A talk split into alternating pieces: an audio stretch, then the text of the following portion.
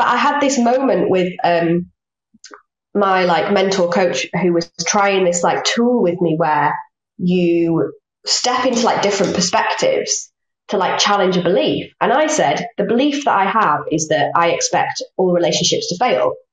And we were talking through it all and like getting different perspectives. And she said, Can I share an observation with you? I was like, Yes. And she was like, I don't hear that you expect all relationships to fail. I hear that you expect it is your sole responsibility to make relationships work. And I was like, oh, honestly.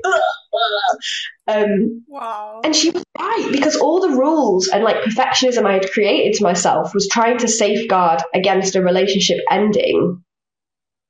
But why? Like, what? Actually, why?